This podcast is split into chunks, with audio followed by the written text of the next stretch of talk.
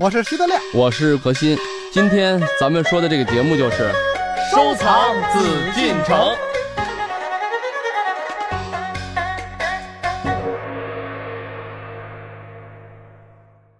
今天呢，是我们一起收藏紫禁城的日子，而我们在今天呢，要和您一起来关注北京故宫博物院所藏的南华寺木雕罗汉造像。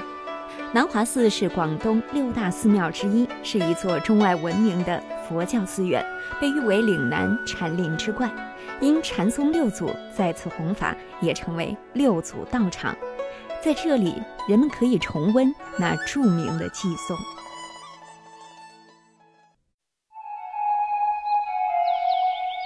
菩提本无树，明镜亦非台，本来无一物。何处惹尘埃？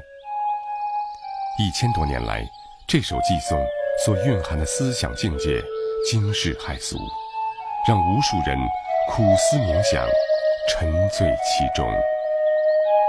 就是凭着这二十个字的寄颂，不识字的勤杂工慧能，得到了禅宗的衣钵传承。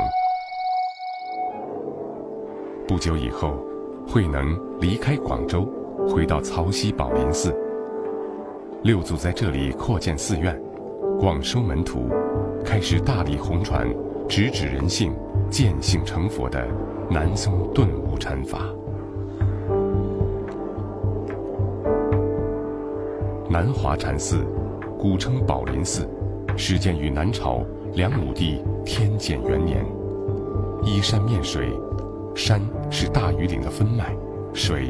为北疆的支流曹溪，有岭南第一禅寺之称。据历史记载，一千五百多年前，有一名印度高僧，制药三藏，来中国五台山礼拜文殊菩萨。他初到广州，然后在沿江北上，路过曹溪口时，居水饮之，感觉此水。甘美异常，就告诉他的弟子说：“此山可见梵刹，我去后一百七十年，将有无上法宝在此弘化。”慧能后半生的大部分时间，都是在这里度过的。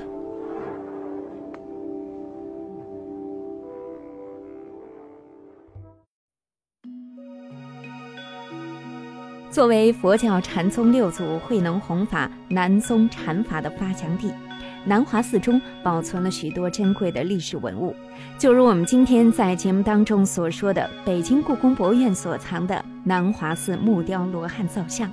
我们从这些雕像的铭文中可以看出，这五百罗汉像雕于北宋仁宗庆历三年至八年，也就是公元一零四三年至一零四八年，由会首弟子杨仁喜组织木画和雕造这批罗汉像。捐造者有商人、手工业者、僧人和平民等。匠师有张旭、蔡文炽、廖永昌、王宝、郝章等。每尊造像都用整块木坯雕成，通高有四十九点五至五十八厘米，直径有二十三点五至二十八厘米。木料呢，主要是柏木，少量为楠木、樟木或檀香木。每尊像由底座和坐像两部分组成。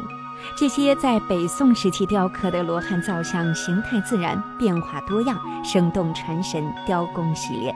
但是我们也发现了，在这些木雕造像当中，有一百三十三尊为清代补刻。我们在了解了北宋时期木雕造像的特点之后，再来看看清代造像又会有什么样的特点呢？接下来，我们有请何欣老师为我们说一说。咱们说是罗汉像，说是佛教的啊，但实际你如果不是从他的袈裟什么看到的，可能就是一个很生动的人。但是清代的佛像就走不然，嗯，清代的罗汉像就是有点千篇一律。然后呢，虽然他的袈裟，虽然他画的一些衣服啊，就是刻啊，还涂了一些彩，比这个我们当时说宋代的还要丰富一点。当然宋代的也有带彩的，但是它的这个因为时间过于久远了，看不出对有。些就脱落了啊。嗯但是清代的实事求是讲，它的雕刻的东西就是更概括化、嗯概念化，更板一点，没有这个宋代的木雕的如此的生动。嗯如此的传神，因为咱们也可以很实际的说，宋代那个时期的雕刻，那时候可能至少我们认为是一个非常工艺很高超的，而且当做一个很重要的、很神圣的事情，很认真的来去刻。嗯可以这么说，宋代的我们这个木刻啊，不简单的是一个就是说相刻供奉的一个东西，而是把它当做一个作品来去完成的。嗯，但是呢，在清代的这个木雕像，我们认为是当做一个任务来去完成的，就是嗯我要刻这些罗汉像，这个施主们布施了啊，我就去刻，就是仿着宋代的那种模式，但实际上它的工艺水平啊、技术水平、雕刻水平呃还是差距不小的。德亮，你们家那尊木雕是什么时候的？买的时候人家告诉我是明末，嗯、但是我觉得呢，怎么能够达到清中吧？它是一个香樟木的一个地藏王菩萨，嗯还，不错。那你也看了我们今天所说到的这个罗汉像，你觉得他们之间有什么区别吗？不，它这个佛跟罗汉啊，本来就是不一样的。为什么说西方这些艺术？你看当年他不能画别的，只能画圣母的时候，嗯就把当时人们印象当中最美的女人都画成圣母，嗯因为他画不了别的，只能画宗教画。所以那个我们现在看中世纪的时候，说什么样的女人最美啊？在这个当时就是那些个圣母像，就是那样的。包括后来文艺复兴前期都是那样的。咱们叫做千人一面嘛。哎，嗯罗汉也是这样，佛家它有有这么几层嘛，这最上面是佛，下边菩萨，下边罗汉嘛，五百罗汉就其实就是五百个人，嗯，所以他一定是在生活中选取各种各样的人，包括有那个大秃脑袋的老头儿啊，嗯有什么长得挺寒碜的呀。有胖的，有哎瘦的，对，还有这个有英俊的啊年轻一点的啊，这个大长胡子的、没胡子的，各种都有。嗯所以其实就是说是罗汉像，其实就是当时宋代人就那模样，嗯有的是夸张一点，比方说大背头啊，或者脸上的褶儿多点儿什么的。呃有的也概括一点，对哎，，对，但是这个佛不一样，嗯佛因为他画佛要严格按照这个度量经，嗯所以这个你看佛那个样子，基本上都是那么四方大脸，是吧？嗯低眉慢眼，完了这个几多少种妙相嘛，哎，所以不太一样。但是我们那看开脸儿，比他得同样的，比方说看佛都看佛，那宋代的佛肯定也是比清代的佛要传神的多，嗯哎，那不一样，同样是遵循的佛像的基本的三庭五眼啊，基本遵循的一些原则的话，它的这个雕刻的特征、嗯工艺的水平啊、技术的水平也是不一样的。因为我们本身就是有当选这个文物的记录啊，嗯呃，知道是从南华寺，这都是肯定没问题的。但是再早先的一些记录啊，我们实际看不到一些素材的，因为南华寺也经过一些战乱啊，它很多一些文献也都丢失了，所以我们是看不到就是当时的一些素材。但是我们可以去想，因为我们看到这千姿百态，我们当时库房这五十件这个罗汉像啊，每个这个柜子可能放六件到七件啊，上面三件，下面三件，啪啪这柜子放放了这么几十个柜子，他们都要单独装盒吗？现在都是单独装盒，但是嗯。我们以前的时候，因为柜子没有那么大，现在我们库房也都改造了，有了空间，有了地方，给他们单独都做了盒子。以嗯前做不到，嗯。就装盒没有地方嘛，所以就是这么并排放着，嗯并排放着，说实话是很雄伟。就我说雄伟可能不恰当，是很打动人的，嗯因为我们都是一排嘛，三个底上个三下三。这是九个，那十个不就是柜子就九十个了嘛？对吧？不到十个柜子，但是这一排下来，我们就是看到啊，就仿佛很多生动的不同的人的表情啊、状态呀、嗯全都罗列在里面，非常好。他的这种雕刻的水平，我觉得就是跟他的绘画艺术、诗歌艺术啊等等啊、宋词嘛，全都有了非常明确的验证啊。就那个时候的人，那个时候的艺术，都是以人，就像你说的，是一种人文精神。嗯虽然说国力上，咱们说政治上我们不懂，他可能有他走向灭亡和失败，但是最起码那个时候的生活，就那个时候当然那种审宋朝的。GDP 是非常高的，对，它是不占占你。我跟你说，实际上宋朝并不是说咱们想的说好像这个国威衰败了，不是这样。为什么？我们原来讲过《清明上河图》，嗯能有这么一个图卷，汴梁当时能有这么繁华的一个这个程度，而且当时就是《清明上河图》里面的酒肆，就是这个图卷里面的出现的小酒馆，嗯，将近一百个。对，那说明酒馆多的人是说明他消费多呀。市场繁荣啊商，业发达，对啊，那时候的酒可都是纯粮食嗯，有余粮啊，嗯对吧？咱家有余粮粮才能酿酒嘛。嗯所以我想的就是，包括这个罗汉像，跟我们充分体验的那个时候大家的那个种信仰，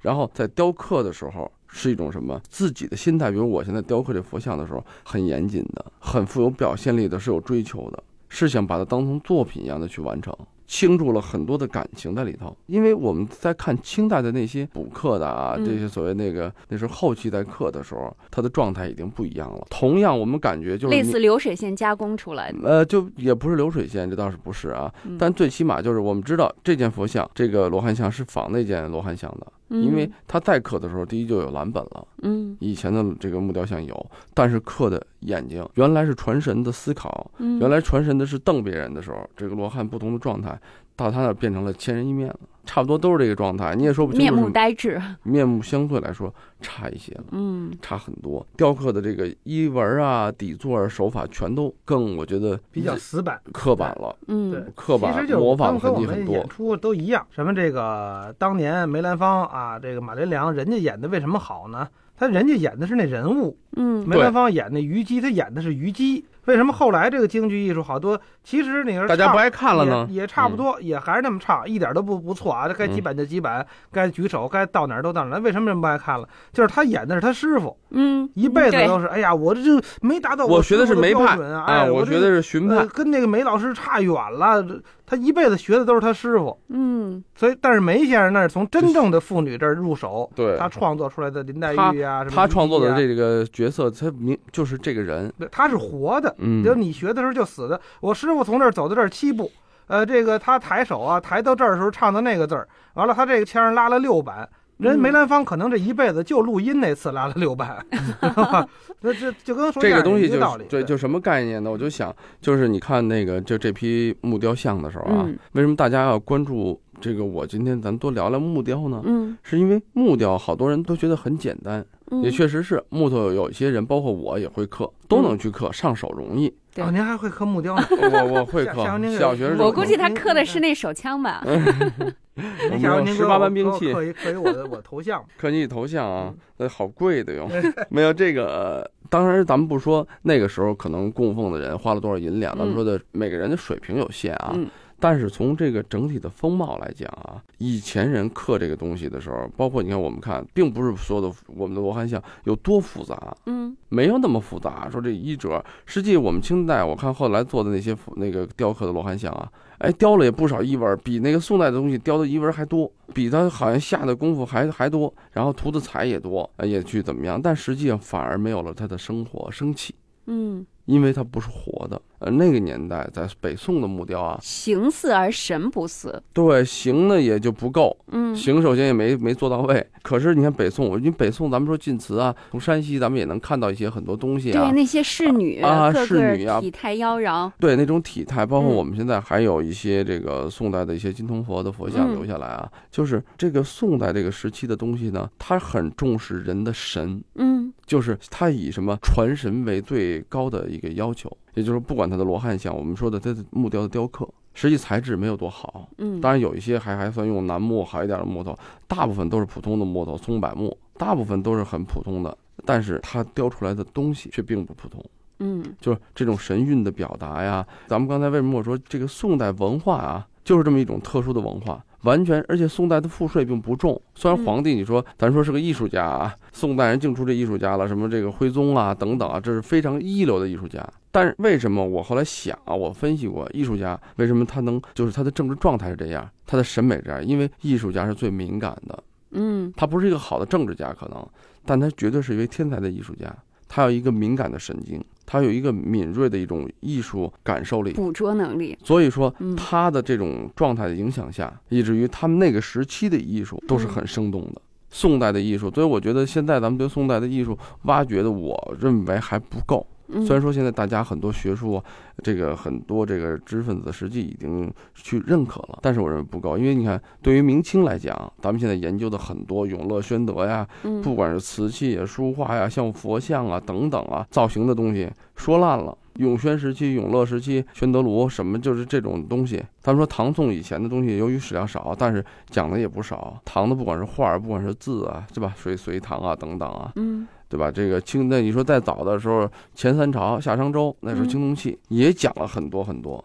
对吧？大元就别说了，那大元的时候呢，就除了这个政治的方面，它的艺术方面集中在书画，集中在瓷器的一些开始，就唯独宋，好像呢，就是咱们所知道的宋代的，实际宋代对艺术做的贡献非常大，宣和画谱、宣宣和书谱啊等等啊，就在宋代的时候，把很多艺术，我觉得是立下了一些规范。定下了一些标准，而且他的审美高度是极高的。而且因为它的审美高度高，做出的实际都是楷模类的东西。包括我们这个，我们库房里实际上我们很骄傲，就是有这一批东西。连续五十件全是一级品。那这个木雕它的外观，它是原木吗？它有没有上一些其他的，比如说金粉啊，其他的一些什么样的彩原来有的木雕是有一些彩的，基本都脱落。现在所能看到的都是原木。嗯嗯。那你们会进行维修啊什么的吗？基本上我们这这五十件很完整。嗯。就除了有有些木头是裂了，没办法。嗯。但我们裂了可以不展，所以说基本上能展出来的都是完整的。也没有什么太多维修的，因为它没有腐，嗯，没有蛀，对吧？没有腐，没有蛀，没有裂，那基本上木头的这个东西还是能保持很久的。只要它相对一个比较干燥、稳定的环境中就没问题。嗯，你像很多木头，咱们说阴沉木啊，很多木头在水里泡了上千年，嗯，对吧？包括这个木头时间长了，不就木化石吗？嗯，得上一年啊。但是呢，它本身并没有什么其他的改变，所以就是包括纸寿千年。为什么说纸的来源是什么？树皮。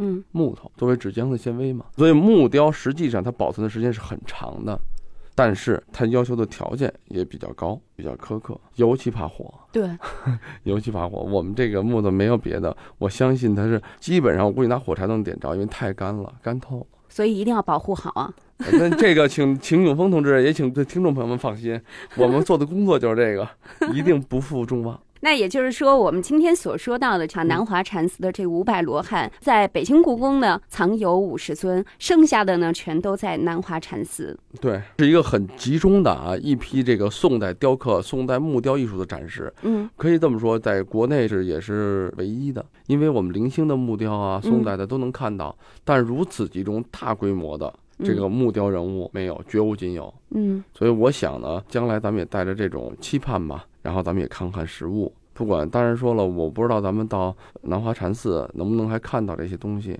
嗯，因为他们那儿开放的条件确实很有限，有可能是看不到，那只能是咱们在故宫去欣赏这些呃前人给我们带来的艺术的成果，也关注一下啊宋代的一些艺术的造像啊、艺术的雕刻呀，还有艺术书画的艺术、陶瓷的艺术等等，嗯。实际宋代，我觉得以后我们还有很多要讲的东西。你看宋代出现的陶瓷，宋代的五大名窑，嗯，对吧？关阁、汝定军，就是宋代这个时期，我觉得很多东西啊，怎么说？它不如好像唐代那么辉煌，也不如明清离我们这么近，容易被我们大家去忽略一些东西。但是恰恰的，我觉得是相反的，应该去真正的去重视，就是这个时期啊，它的这个历史的艺术啊，给我们带来的很多的审美的这种标准。